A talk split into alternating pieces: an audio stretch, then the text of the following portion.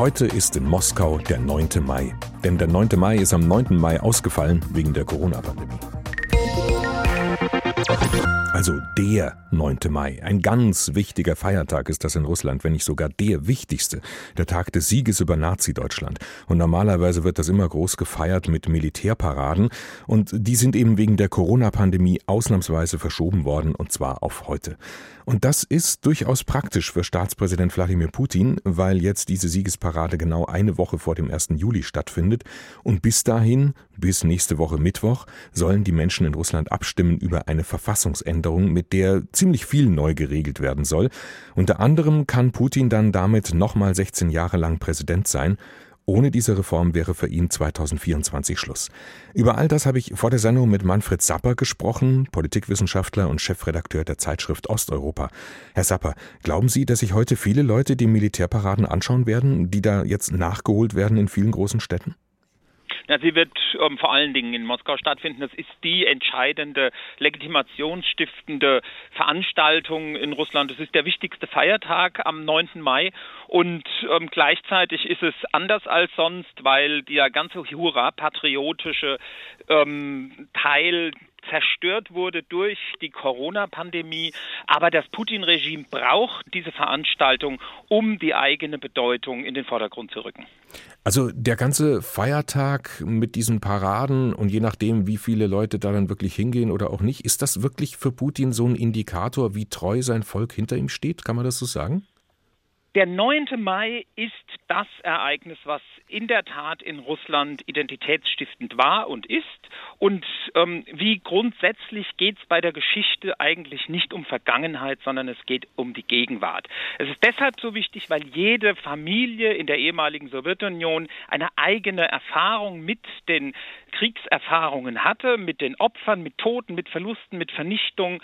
Und ähm, da gibt es keinen Unterschied zwischen der heroischen Inszenierung der Veranstaltung und dem individuellen Erinnern. Und das funktionierte in den letzten Jahren eigentlich ganz gut. Und das Ganze kann man aber nur in dem Zusammenhang begreifen, wenn man den Sieg im Krieg als Ausdruck einer neuen Interpretation der Größe Russlands versteht. Und der Sieg im Krieg ist eins der letzten Elemente, mit dem Russland seinen Anspruch auf Großmacht, auf Weltmacht, auf internationale Bedeutung darstellt. Und das ist der Grund, warum das System so stark daran interessiert ist, dass diese Parade heute in Moskau stattfinden wird. Jetzt hat es allerdings natürlich in den vergangenen Monaten die Corona-Pandemie gegeben. Deswegen sind ja die Paraden eben auch verschoben worden. Und die ganze Pandemie hat, wie in allen anderen Ländern auch, große wirtschaftliche Probleme verursacht. Wie beliebt ist Putin gerade? Die Zustimmung zu Putin ist dramatisch gefallen. Wir erinnern uns, dass Putin nach der Annexion der Krim im ähm, Frühjahr 2014 Zustimmungswerte von 80 Prozent und mehr hatte. Das war enorm hoch. Und in den letzten Jahren ist sie systematisch gefallen. Und rund um die Corona-Pandemie, in der er ein sehr schlechtes Bild abgegeben hat, ist er mittlerweile auf 59 Prozent Zustimmung in der öffentlichen Meinung gefallen. Da können wir sagen, 59 Prozent Prozent ist ja relativ viel. Frau Merkel wäre stolz, wenn sie 59 Prozent Zustimmung hätte. Aber das stimmt nicht, weil es sich dort um ein personalistisches, autoritäres Regime handelt. Und 59 Prozent Zustimmung ist eine ganz kritische Marke für ein politisches System, in dem der Präsident die eigentliche Integrationsfigur ist. Und in dieser Hinsicht spielen mehrere Sachen eine Rolle, weil erstens die wirtschaftliche Lage in Russland sich dramatisch verschlechtert hat, weil zweitens die Mobilisierung durch die Annexion der Krim oder aber durch das Engagement in Syrien an Kraft verliert und drittens, weil die Leute durch die wirtschaftlichen Schwierigkeiten der letzten Jahre tatsächlich weniger Geld im Portemonnaie haben und man kann im Prinzip mit ähm, dem Verweis auf die Geschichte die finanziellen Mängel im individuellen Portemonnaie nicht ausgleichen und das merkt mhm. momentan Putin sehr. Entscheidend für ihn ist natürlich, wird er die Volksabstimmung trotzdem gewinnen, jetzt zur Verfassungsreform. Er wird sie gewinnen, weil wir es mit einem System zu tun haben, in dem man keine Wahlen und keine Abstimmungen verlieren kann. Ähm, der Kreml unternimmt alles, um diesen Sieg davonzutragen. Es bedarf einer einfachen Mehrheit aller abgegebenen Stimmen. Und ähm, wie ernsthaft der Kreml daran interessiert ist, dass ein möglichst ähm, hohes Ergebnis erzielt wird, zeigt sich auch daran, dass es eine ganz ungewöhnliche Entscheidung für die Wahl bzw. für den Abstimmungsmodus gibt. Ab morgen morgen, den 25. bis zum 1. Juli, können die Moskauer und die Bewohner Nizhny Novgorods zum Beispiel zu Hause vom Computer aus online abstimmen. Das ist etwas, was ähm, um die 12 Millionen zusätzliche Wahlberechtigte betrifft. Und ähm, das ist eine Unterstützung, um zumindest ähm, 50 Prozent plus X hinter die neue Verfassung zu bringen.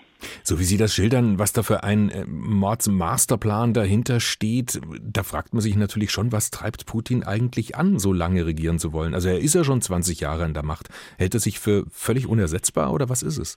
Es ist ein politisches System, in dem Clans die Macht deshalb erhalten, weil sie die ökonomischen Ressourcen des Landes kontrollieren. Und wir müssen uns Putin als total isolierten Gefangenen des Systems vorstellen, das er selbst errichtet hat. Die Clans, die unter Umständen aus den Bereichen der Sicherheit, aus den Öl- und Gasbranchen kommen, die teilen die Beute, die dieser Staat ähm, durch die Erlöse auf den ähm, Weltölmärkten erzielt, unter sich auf. Und Putin ist der Schiedsrichter. Putin ist derjenige, der die konkurrierenden Clan-Interessen austariert. Und sie, diese Clans, haben das Interesse daran, zu verhindern, verhindern, dass Putin zurücktritt, weil dann die Ressourcen verschwinden, die gehen verloren. Und solange Putin bereit ist, dieses Spiel weiterzumachen, solange ist er gleichzeitig Nutznießer und Gefangener des Systems, das er selbst errichtet hat. Er hält sich wahrscheinlich nicht für unersetzlich, aber in einem System personalistischer Herrschaft, das tatsächlich einen Putinismus darstellt, ist es ähm, sehr schwierig, sich einen Putinismus ohne Putin vorzustellen, so wie es unmöglich war, einen Stalinismus ohne Stalin zu haben. Wir brauchen die zentrale Führerfigur zur Legitimation dieses politischen Systems, das sich in den vergangenen 20 Jahren herausgebildet hat sagt Manfred Zapper, Politikwissenschaftler und Chefredakteur der Zeitschrift Osteuropa. Wir haben gesprochen über den russischen Präsidenten Putin, der ab morgen und bis nächste Woche Mittwoch bis zum 1. Juli die Bevölkerung abstimmen lässt über eine Verfassungsreform in Russland, die nochmal bis zu 16 Jahre lang regieren lassen könnte. Und heute gibt's quasi schon das Warm-up dafür, denn heute werden die Militärparaden nachgeholt, die am 9. Mai am Tag des Siegs verschoben worden sind wegen der Corona-Krise.